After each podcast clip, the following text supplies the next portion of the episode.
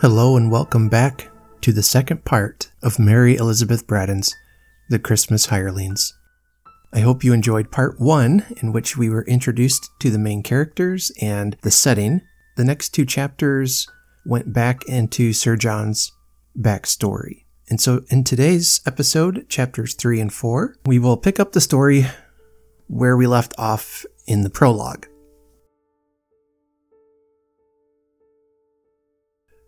The Christmas Hirelings by Mary Elizabeth Braddon. Chapter 3 The time, afternoon, the afternoon of Christmas Eve. The place, the library at Penlyon Castle. And the only personage, Sir John Penlyon, sitting by the fire in the gathering dusk, somewhat out of temper with the world at large and with himself as the most important member in it. The morning had been troublesome, spent for the most part with his bailiff, who was full of the wants and the shortcomings of tenants. Sir John had missed his useful friend Danby, and that philosophical spirit which always made light of such thorns in the flower bed of a rich man's lot, and always succeeded in laughing him out of his bad temper. Mr. Danby had been absent for the last four days. He had gone with Sir John's cheque in his pocket to fetch the Christmas hirelings, the little people who were to come to the dull old castle and make merriment for its solitary lord.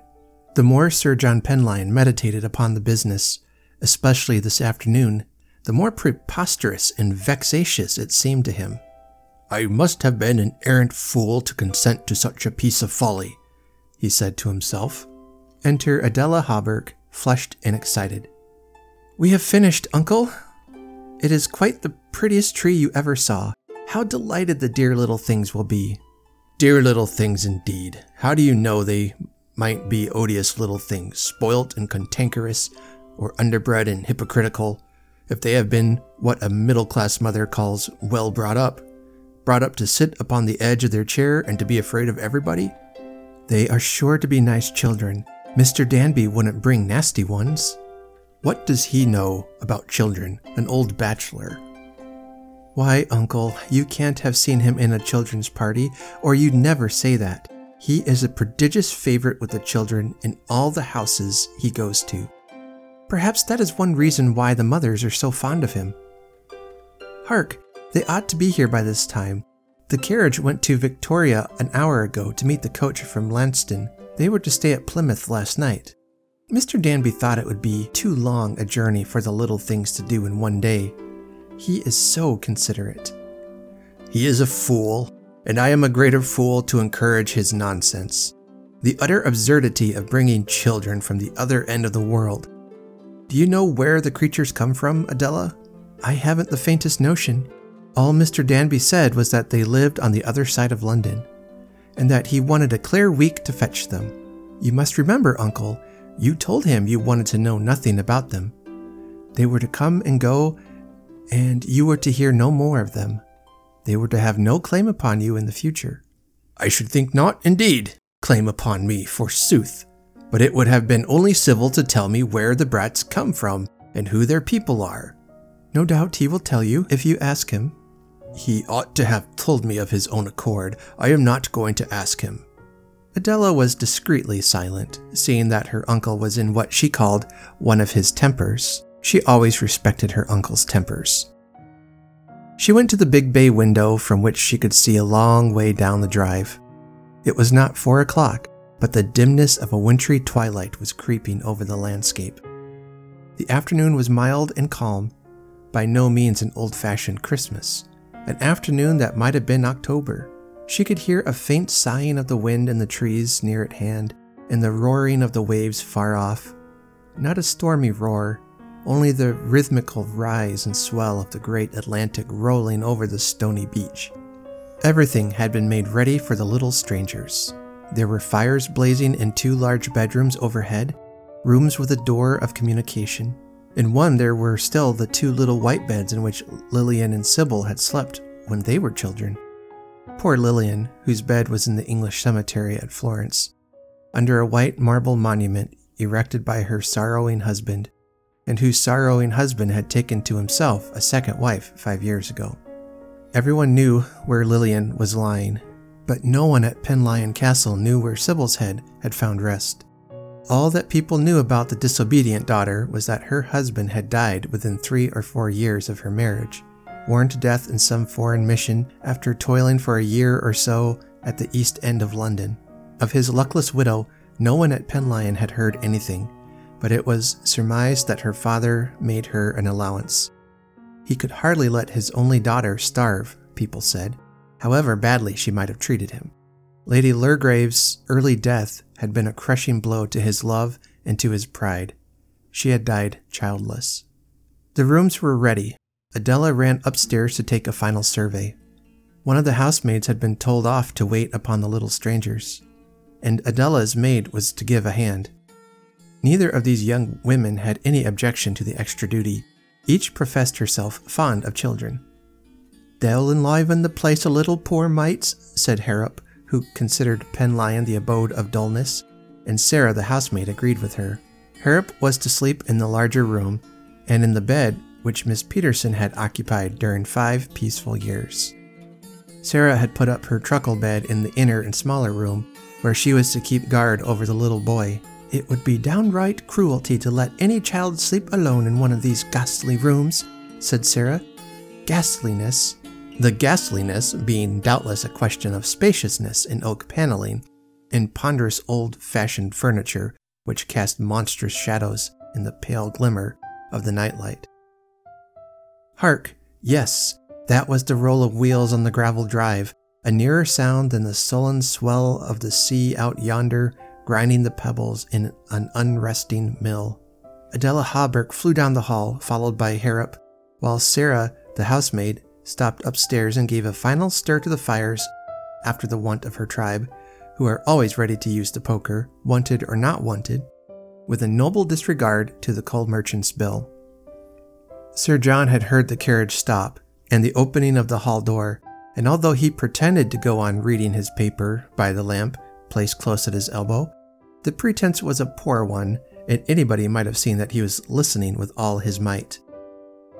The footman had opened the hall door as the wheels drew near, and it was wide open when the carriage stopped. The red light from the hall fire streamed out upon the evening gray, and three little silvery voices were heard exclaiming, Oh, what a pretty house! Oh, what a big house! And then the smallest voice of the three, with amazing distinctness, What an exceedingly red fire! The carriage door flew open, and two little girls, all in red from top to toe, and one little boy in gray, rolled out in a heap, or seemed to roll out, like puppies out of a basket, and scrambled onto their feet, and ran up the steps, Mr. Danby, slim and jaunty as usual, following them. Good gracious, how tiny they are! cried Adela, stooping down to kiss the smaller girl, a round red bundle with a round little face and large dark gray eyes shining in the firelight. The tiny thing accepted the kiss somewhat shrinkingly and looked about her, awed by the grandeur of the hall, the large fireplace and blazing logs, the men in armor or the suits of armor standing up and pretending to be men. I don't like them, said the tiny girl, clinging to Danby, and pointing with a muffled red hand at one of these mailed warriors. They're not alive, are they, Uncle Tom? No, no, Moppet. They're as dead as doornails. Are they? I don't like dead people. Come, come, Moppet. Suppose they're not people at all. No more than a rocking horse is a real live horse. We'll pull one of them down tomorrow and look inside him, and then you'll be satisfied. The larger scarlet mite, larger by about an inch, older by a year, was standing before the fire, gravely warming her hands, spreading them out before the blaze as much as hands so tiny could spread themselves. The boy was skipping about the hall, looking at everything, the armed warriors especially, and not at all afraid. They're soldiers, aren't they? he asked. Yes, laddie. I should like to be dressed like that and go into a battle and kill lots of people. I couldn't be killed myself, could I, if I had that stuff all over me? Perhaps not, laddie, but I don't think it would answer. You'd be an anachronism. I wouldn't mind being a neckarism if it saved me from being killed, said Laddie. Come, little ones, come and be presented to your host, said Mr. Danby, as the footman opened the library door and they all poured in. Danby, Adela, and the children, the smallest running in first, her sister and the boy following, considerably in advance of the grown ups. Moppet ran right into the middle of the room as fast as her little red legs could carry her. Then, seeing Sir John sitting where the bright lamplight shone full upon his pale, elderly face, with its strongly marked features, black eyebrows, and silvery gray hair, she stopped suddenly, as if she had beheld a gorgon, and began to back slowly till she brought herself up against the silken skirt of Adela Hawberk's gown and in that soft drapery she in a manner absorbed herself till there was nothing to be seen of the little neatly rounded figure except the tip of a bright red cap and the toes of two bright red gaiters. The elder mite had advanced less boldly and had not to beat so ignominiously a retreat. She was near enough to Mr. Danby to clutch his hand, and holding that, she was hardly at all frightened. The boy, older, bolder, and less sensitive than either of the girls, went skipping round the library as he had skipped about the hall, looking at things and apparently unconscious of Sir John Penlyon's existence. How do you do, Danby? said Sir John, holding out his hand as his old friend advanced to the fire, the little red girl hanging on to his left hand, while he gave his right to his host. Upon my word, I began to think you were never coming back. You've been an unconscionable time. One would suppose you had to fetch the children from the world's end. I had to bring them to the world's end, you might say. Boscastle is something more than a day's journey from London in the depth of winter. And are these the children? Good heavens, Danby! What could you be thinking about to bring us such morsels of humanity? We wanted children, said Danby, not hobbledehoys. Hobbledehoys? No, but there is reason in everything.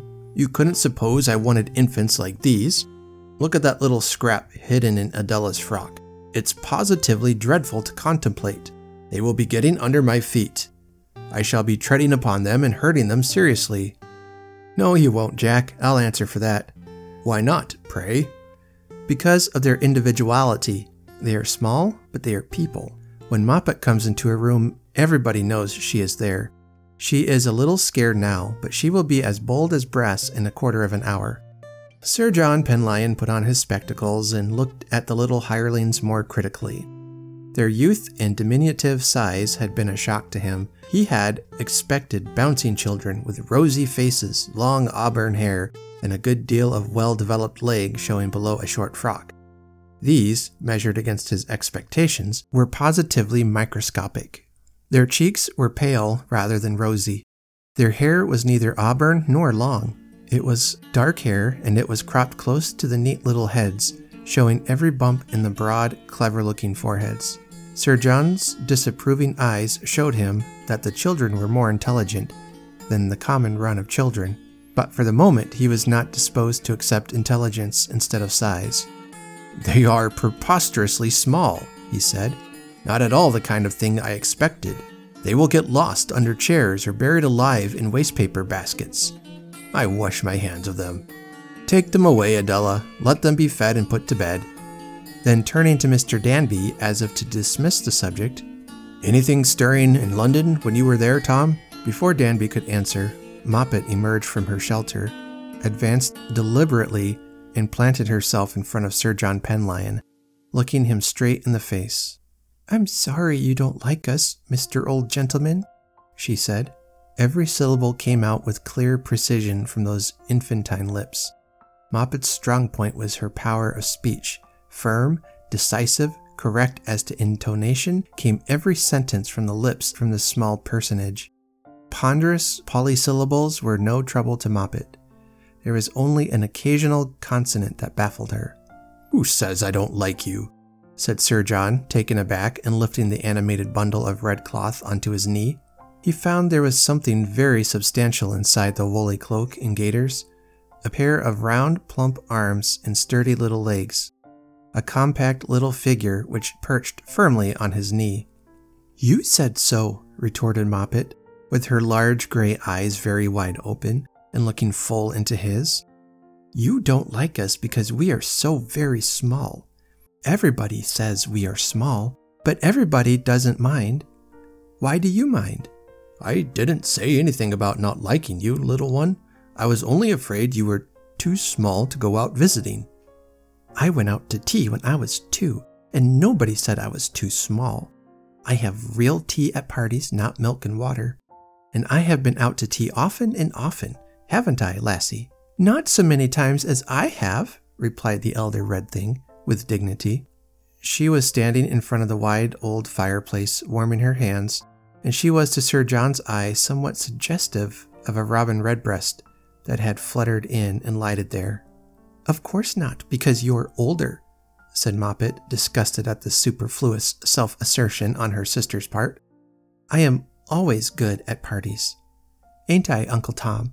Turning an appealing face to Mr. Danby. So these Lilliputians are your nieces, Danby? exclaimed Sir John. Well, no, they are not exactly nieces, though they are very near and dear. I am only a jury uncle. A jury uncle? cried Moppet, throwing her head back and laughing at the unknown word. A jury uncle? echoed the other two, and the three laughed prodigiously, not because they attached any meaning to the word, but only because they didn't know what it meant. That was where the joke lay. You know that in Cornwall and in Sicily, all the elderly men are uncles, and all the old women aunts. Everybody's uncles and aunts, concluded Mr. Danby. Moppet still occupied Sir John's knee. She felt somehow that it was a post of honor, and she had no inclination to surrender it. Her tiny fingers had possessed themselves of his watch chain. Please show me your watch, she said. Sir John drew out a big hunter. Moppet approached her little rosy mouth to the hinge and blew violently. Why don't it open like Uncle Tom's watch does when I blow? she asked. Is it broken? Hmm. Blow again, and we'll see about that, said Sir John, understanding the maneuver. The big, bright case flew open as Moppet blew. Take care it doesn't bite your nose off, how big and bright it is, much bigger and brighter than Uncle Tom's. Uncle Tom's is a lady's watch, and Uncle Tom is a lady's man, said Sir John, and the triple peal of childish laughter which greeted this remark made him fancy himself a wit. Small as they were, these children were easily amused, and that was a point in their favor, he thought. Tea is ready in the breakfast room, said Adela. Tea in the breakfast room? Oh, how funny, and again they all laughed. At any rate, they were not doleful children. No long faces, no homesick airs, no bilious headaches, so far. I dare say they will all start measles or whooping cough before we have done with them, thought Sir John, determined not to be hopeful. Oh, are we to come to tea, are we? he said cheerily, and he actually carried Moppet all the way to the breakfast room, almost at the other end of the rambling old house, and planted her in a chair by his side at the tea table. She nestled up close beside him. You you like us now, don't you? she asked. I like you. And you'll like her, pointing to her sister with a small distinct finger, and him, pointing to her brother, tomorrow morning. You'll know us all tomorrow morning. Tomorrow will be Christmas, said Laddie, as if giving a piece of useful information to the company in general. Christmas! cried Danby. So it will. I mustn't forget to hang up my stocking. This provoked a burst of mirth. Uncle Tom's stocking. Uncle Tom hoping to get anything from Santa Claus. You needn't laugh, said Mr. Danby seriously. I mean to hang up one of my big Inverness stockings. It will hold a lot. What do you expect to get? asked Laddie, intensely amused. Toys? No, chocolates, butterscotch, hardbake, Elecampane. Oh, what's Elecampane? The name of this old fashioned sweetmeat was received with derision. Why, what an old sweet tooth you must be, exclaimed Moppet. But I don't believe you a bit. I shall come in the middle of the night to see if your stocking is there. You won't find my room. You'll go into the wrong room, most likely, and find one of the three bears. Moppet laughed at the notion of those familiar beasts. There never were three bears that lived in a house and had beds and chairs and knives and forks and things, she said. I used to believe it once when I was very little, but now I know it isn't true. She looked round the table with a solemn air, with her lips pursed up, challenging contradiction. Her quaint little face, in which the forehead somewhat overbalanced the tiny features below it, was all aglow with mind. One could not imagine more mind in any living creature than was compressed within this quaint scrape of humanity. Sir John watched her curiously. He had no experience of children of that early age. His own daughters had been some years older before he began to notice them. He could but wonder at this quick and eager brain animating so infinitesimal a body. Moppet looked round the table, and what a table it was! She had never seen anything like it. Cornwall, like Scotland, has a prodigious reputation for breakfasts. But Cornwall, on occasion, can almost rival Yorkshire in the matter of tea. Laddie and Lassie had set to work already, one on each side of Miss Hawberk, who was engaged with urn and teapot. Moppet was less intent upon food and had more time to wonder and scrutinize. Her big mind was hungrier than her little body. Oh, what a lot of candles! she cried. You must be very rich, Mr. Old Gentleman. Eight tall candles and two heavy old silver candelabra lighted the large round table, and on the dazzling white cloth was spread such a feast as little children love.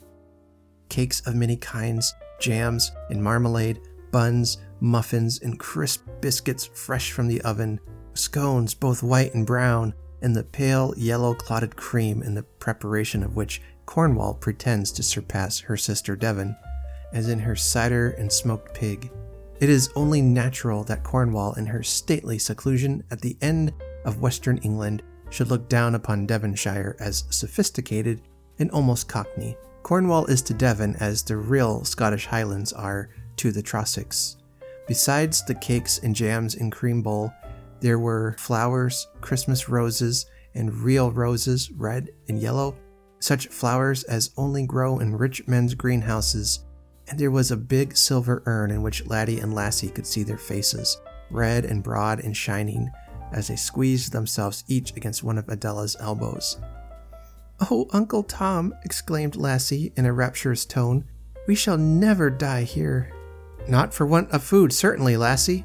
The children had eaten nothing since a very early dinner in Plymouth, and on being pressed to eat by Miss Hawberk and Mr. Danby, showed themselves frankly greedy. Sir John did nothing but look on and wonder at them. They showed him a new phase of humanity. Did life begin so soon? Was the mind so fully awakened while the body was still so tiny? How old are you, Mistress Moppet? he asked when Moppet had finished her first slice of saffron cake. Four and a quarter. Not five years old. She had lived in the world less than five years. She talked of what she had thought and believed when she was little, and she seemed to know as much about life as he did at 65. You are a wonderful little woman, not to be afraid of going out visiting without your nurse. Nurse? echoed Moppet, staring at him with her big gray eyes. What's a nurse? She doesn't know, explained Laddie. We never had a nurse. It's a woman like Julie that has to take care of her, Moppet he explained condescendingly. A bonne, we call her, but we've never had a bonne, he added with a superior air. Indeed, exclaimed Sir John. Then pray, who has taken care of you, put you to bed at night, and washed and dressed you of a morning, taken you out for walks, or wheeled you in a perambulator? Mother, cried the boy, mother does all that. Except for me, I dress myself. I take my own bath. Mother says I'm growing quite indi. in Dependent, screamed Moppet across the table. What a silly boy you are. You always forget the names of things. Moppet was getting excited. The small cheeks were flushed and the big eyes were getting bigger, and Moppet was inclined to gesticulate a good deal when she talked and to pat the tablecloth with two little hands to give point to her speech. Moppet, said Mr. Danby, the hot cakes are getting into your head. I propose an adjournment to Bedfordshire. No, no, no, Uncle Tom. We ain't to go yet, is we? pleaded the child, snuggling close up to Sir John's waistcoat, with the settled conviction that he was the higher authority. The lapse in grammar was the momentary result of excitement. In a general way, Moppet's tenses and persons were as correct as if she had been twenty. I think you ought to be tired after your long journey, said the baronet. But it wasn't a long journey. We had dinner first, and in the morning we walked on the Hoe. Isn't that a funny name for a place? and we saw the sea when Uncle Tom told us of the Spanish Arcadia, interrupted Laddie, who felt it was his turn now, and how Drake and the other captains were playing bowls on the Hoe just where we were standing that very minute when the news of Spanish ships came and they went off to meet them. And there was a storm, and there was no fighting wanted, for the storm smashed all the ships, and they went back to King Philip without any masts. And Queen Elizabeth went on horseback to Tilbury, and that was the end of the Arcadia. Hmm, for a historical synopsis, I don't call that bad, said Mr. Danby. Nevertheless, I recommend Bedfordshire if our little friends have finished their tea. Oh, I have, said Lassie with a contented yawn. Moppet did not want to go to bed. She had eaten less than the other two, but she had talked more and had slapped the table and had made faces, while Lassie and Laddie had been models of good manners. I wish you wouldn't call it Bedfordshire, she said, shaking her head vindictively at Mr. Danby. It makes it worse to go to bed when people make jokes about it. Mr. Danby came round to where she sat and took her up in his arms as if she had been a big doll instead of a small child. Say good night to Sir John, he said. Moppet stooped her face down to the baronet's and pursed her red lips in the prettiest little kiss, which was returned quite heartily. Take her away, Danby. She is much too excited, and she is the funniest little thing I ever saw. Good night, my dears, he said to the others as he rose and walked towards the door. I hope you will spend a happy Christmas at Place. Adela, be sure the little things are comfortable and that Nurse Danby's instructions are obeyed. The children laughed at this rude mention of Mr. Danby and went off to bed repeating the phrase, Nurse Danby, with much chuckling and giggling. Chapter 4 Well, Jack, said Danby when Miss Hawberk had left the dining room, and he and Sir John were alone with their chairs drawn up to the hearth, their cigarettes lighted, and a bottle of Chateau Lafitte on the table between them. Have you forgiven the children for being so much smaller than you expected? I could forgive that youngest mite anything, smashing the Portland vase if I owned it. She is what your friends over yonder, with a nod westward, would call an amusing little cuss. She is a little lump of love, answered Danby. One has to know that child well to know how much there is in her. You are very weak about her, evidently. Very fond of all three, no doubt? Yes, I am fond of them all. Lassie is going to grow up a beauty. I shall be very proud of her twelve years hence, if I live so long. You say they are not actually your nephew and nieces? Not actually. But they are pretty nearly related to you, I take it. They are as near to my heart as they can be. You are not very explicit. Why, no, Jack, that isn't in the bond. It was agreed that the children were to come and go, and you were to know nothing about them except that they were decently brought up and not likely to make themselves obnoxious. They were to have no claim upon you. This visit was not to be the thin end of the wedge. You needn't echo me, Danby. I dare say I was rather cantankerous the other day. No, no, Jack. You were open handed and liberal as you always are. But naturally, you didn't want, by a casual kindness, to establish a claim or to give anybody's poor relations the right to bother you. We'll stick to the original notion, my dear friend. These children are hired to amuse you and to give just the touch of homely mirthfulness that suits their season. They will enjoy all the good things your hospitality provides, and their frank happiness will enliven this solitary old house. And on the morning after Twelfth Night, they will wish you goodbye and will be seen no more at Penlyon Place. Manage it your own way, said Sir John with a faint sigh. He was thinking of his daughter Lillian, his elder daughter, who had never disobeyed him, whose marriage had gratified his pride as a father. If she had lived to be a mother, how happy he would have been to see the third generation growing up about him, to have welcomed sturdy grandsons and blooming granddaughters to the house of his forefathers, to have seen the line of the Penlyons carried out towards the dim future, with the promise of new honors and increasing wealth. The bell rang at half past eight for morning prayers, a big bell in, a, in the cupola over the hall door. Sir John was in his armchair near the hearth, with the large crimson bound prayer book open on the table in front of him. waiting for the assembling of the household. The bell was still ringing when a scampering of little feet was heard in the hall. The door was opened rather violently, and Laddie and the two little girls came rushing in, their eyes sparkling, the cheeks fresh and cold from the morning air.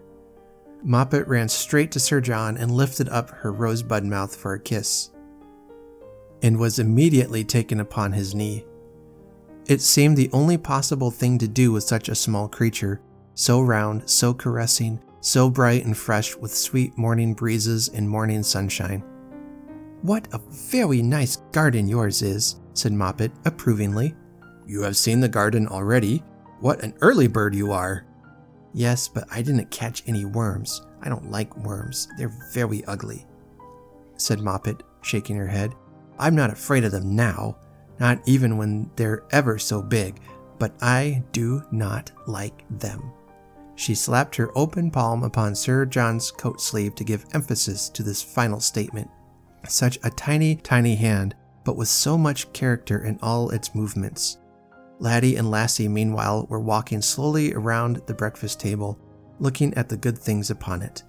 The big Cornish ham and savory pie and cold pheasants were on the sideboard, but the large round table was amply furnished with covered silver dishes, in which the children admired themselves and crystal jars of jam and bowls of clotted cream, as at last night's tea.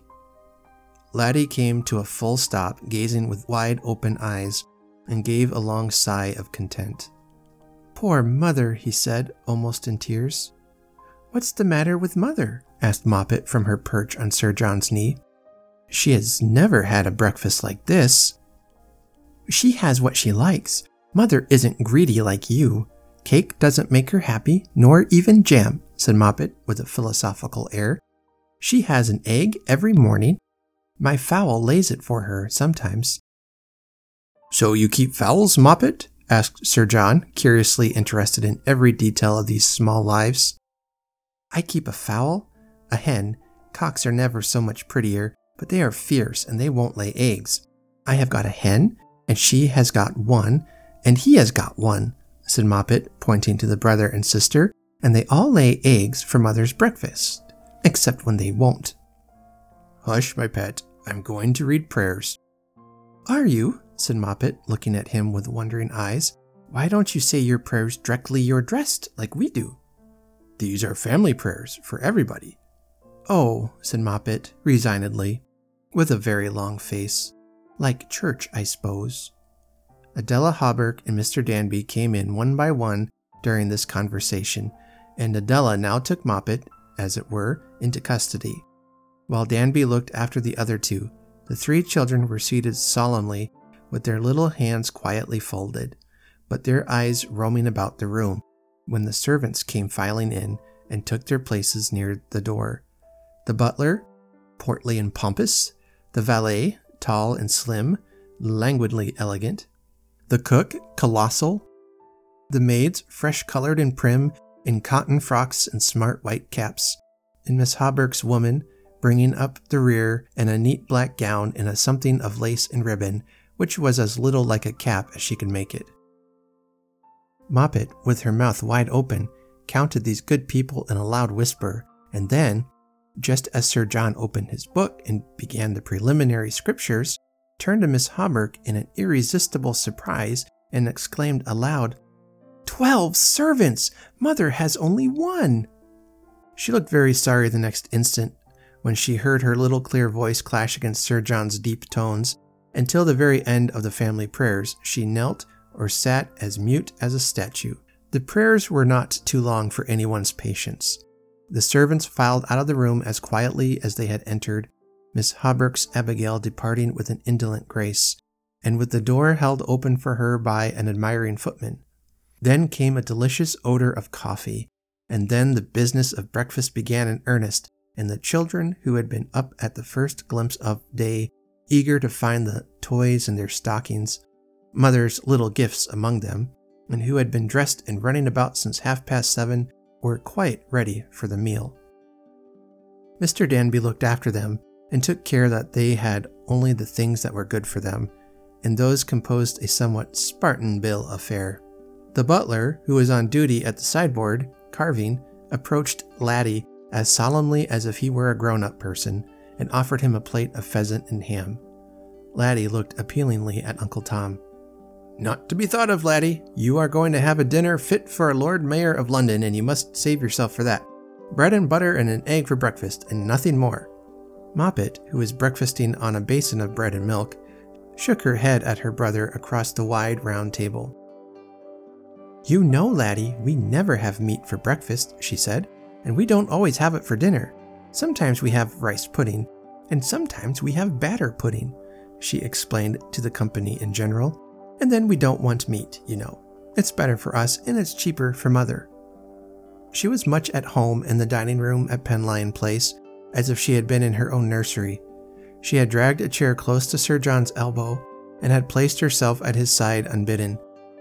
Moppet had a preference for the ruder sex, perhaps resulting from her experience of her good friend Danby, who indulged her more than anybody else in her small world. She admired Adela and she liked Adela's frock and the way her hair was done, but she wanted to sit next to the nice old gentleman with the black eyebrows and silver gray hair who had taken her on his knee and talked to her in his big, deep voice. The church was close to the gates of Penlyon Place, and they all walked there together on this fine Christmas morning. It was what people call a green Christmas, the air soft and warm, the sky blue, and the sun shining on the leafless branches of oak and beech and on the green underwood. There ought to be snow at Christmas, said Lassie. It isn't like Christmas without snowballing. The children behaved so discreetly in church that it was clear that they were good little church people, and that the service was familiar to them, though only Laddie made any pretense at reading his prayer book, and he always read in the wrong place. Never a word spoke Moppet all through the long rustic service, though her eyes and her sensitive lips were eloquent of many emotions. Wonder at the monuments on the wall in front of her, the knightly gentleman kneeling face to face with his stately lady, and a diminishing line of six kneeling boys behind them, and a diminishing line of six kneeling girls behind her. Had they really six apiece? Moppet asked Sir John as she trotted homeward by his side, her tiny hand held firmly in his strong fingers. Six what? Who? Had the gentleman with the frill round his neck six little boys, and had the lady with the frill round her neck six little girls? Yes, Moppet, it's quite true, only they shared them. Then why are the boys all on one side? I suppose it's a more orderly arrangement. Were they all dead, down to the very littlest boy when that thing was made? I hope not, for it would give me a poor opinion of Cornwall as a health resort 250 years ago. Was it as long ago as that when there were those little boys? asked Moppet. Longer, nearly 300 years. 300? What a pity. I should like to have six little boys like those to play with. What would you do with them? Lots of things. We could play at battles, and one can't make a battle with three. It isn't like it. And it isn't a fair fight either, Moppet, two to one. No, but Laddie thumps very hard. We have to push him down and sit upon him and when he can't get up, we've won, exclaimed Moppet with a triumphant air. Lassie had been walking ahead with Adela, but she came running back and placed herself on Sir John's other side, pushing a very small hand, but not so tiny as Moppet's, into his. I hope you like me a little bit too, she said with dignity. Of course I do, Lassie. I think you are a very nice little girl. But you don't like me as well as you do her, pointing to Moppet. Perhaps I know her best. She is such a forward young lady, and she and I are quite old friends. Not really older than me and you, said Lassie. Is it naughty to be forward? Moppet asked gravely, having considered the phrase. Not at four years old. You won't be able to jump upon an elderly gentleman's knee and put your arms around his neck when you are four and twenty. I shall be too big, and I shouldn't want to unless I liked him as much as I like you. Little girls sit on their father's knees, don't they? Sometimes. I mean good little girls. And that isn't being forward, is it? No, Moppet, no. Fathers are made to be sat upon. I wish you would be my father. Why, Moppet? Because I never had one. Never, never. It's curious, isn't it? Other little girls say it's curious when I tell them about it. Mother's a, stopping with a puzzled look, the kind of person who has a dead husband. A widow? suggested Sir John, startled at the turn of speech. Yes, a widow. And I was born after he was dead. It's so long ago that I don't remember. And mother was very sorry then, awfully sorry. And she was so ill and so sorry that she didn't care about me. She didn't even know I was there. It was months and months before she knew anything about me. But when she began to know, she liked me very much. And that's why I am her favorite child, exclaimed Moppet. You mustn't talk about favorites. A mother loves all her children alike. that isn't true, said Moppet. But you're not a mother and you don't know, so you didn't mean to tell a story. Sir John accepted this rebuke meekly, and as they had now arrived at the hall door, he informed his young friend that he had some letters to write and must part company with her for an hour or two. The little woman in red looked up at him with a sorrowful face. She was an adhesive young person, and she had taken a fancy to her host. Mayn't I come with you? she asked plaintively. I'll be very quiet. I sit with mother when she writes her letters, and sometimes she lets me wipe the pen. She has such a dear little pen holder, like a tortoise shell cat, only it's not alive. Sir John was polite but firm.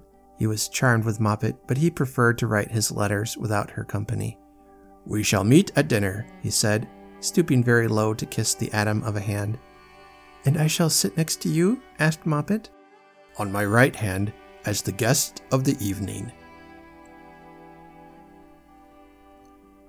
Okay, that was chapters 3 and 4 of The Christmas Hirelings. I hope you're enjoying the story as much as I am. If you can get through those first two chapters, this story really just starts taking off. I love the three children Laddie, Lassie, and Moppet. Uh, but Moppet, especially, I don't know, I can't read that without just falling in love with that with that little character. She's such a sweetheart uh, in some ways reminds me of my kids when they were little, especially the way they really liked to talk and would use words and expressions they'd heard but may not fully understand, or they would read them in a book but never say it out loud and then, you know, didn't didn't know what it meant. I'm reminded of just how different they did Christmas back then. Uh, I believe the story came out in 1893 but as I've said, it's it's very very Victorian as you'll see as the story continues to unfold. It has everything you come to expect in a Victorian story. Stay tuned for that. But I, I love the way they, they burst in into the room on, on Christmas morning and they already had their stockings in their rooms. They were just excited about the day. It was a very simple day. They spent at church, they spent with each other. It sounds really, really sweet, really wonderful way to spend Christmas Day. And I, I love that they were teasing Danby, or, or that even uh, Sir John is already changed. He's already tapping into emotions that he has squashed away. As the story unfolds, we, we see that his daughters both have had some tragedies, and one of them is dead, and the other, they have no idea where she's at. Like Scrooge, Sir John is hurting, but in some ways, Sir John is different because the pain that's been brought into his life was not because of his love for money necessarily. Well, I mean, I suppose you could make an argument about that, that he wanted his daughters to marry the proper people and, and to, you know, marry for money, for practical reasons, all that. I, I guess I could see that. I love just how immediately his world is is changed. His his, his emotions come out as almost immediately when he meets these children, and especially Moppet. So just a really wonderful, cozy story. I hope you're enjoying it. Stay tuned for next Friday. We will have chapters uh, five and six, and then the following Friday will be the conclusion, chapter seven. Now, chapter seven is a longer chapter, and so it'll be about an hour long episode Thank you for joining me here on the podcast. And so I will see you next time. But in the meantime, be kind to each other and do good. And remember that fathers are for sitting upon, have a very Merry Christmas.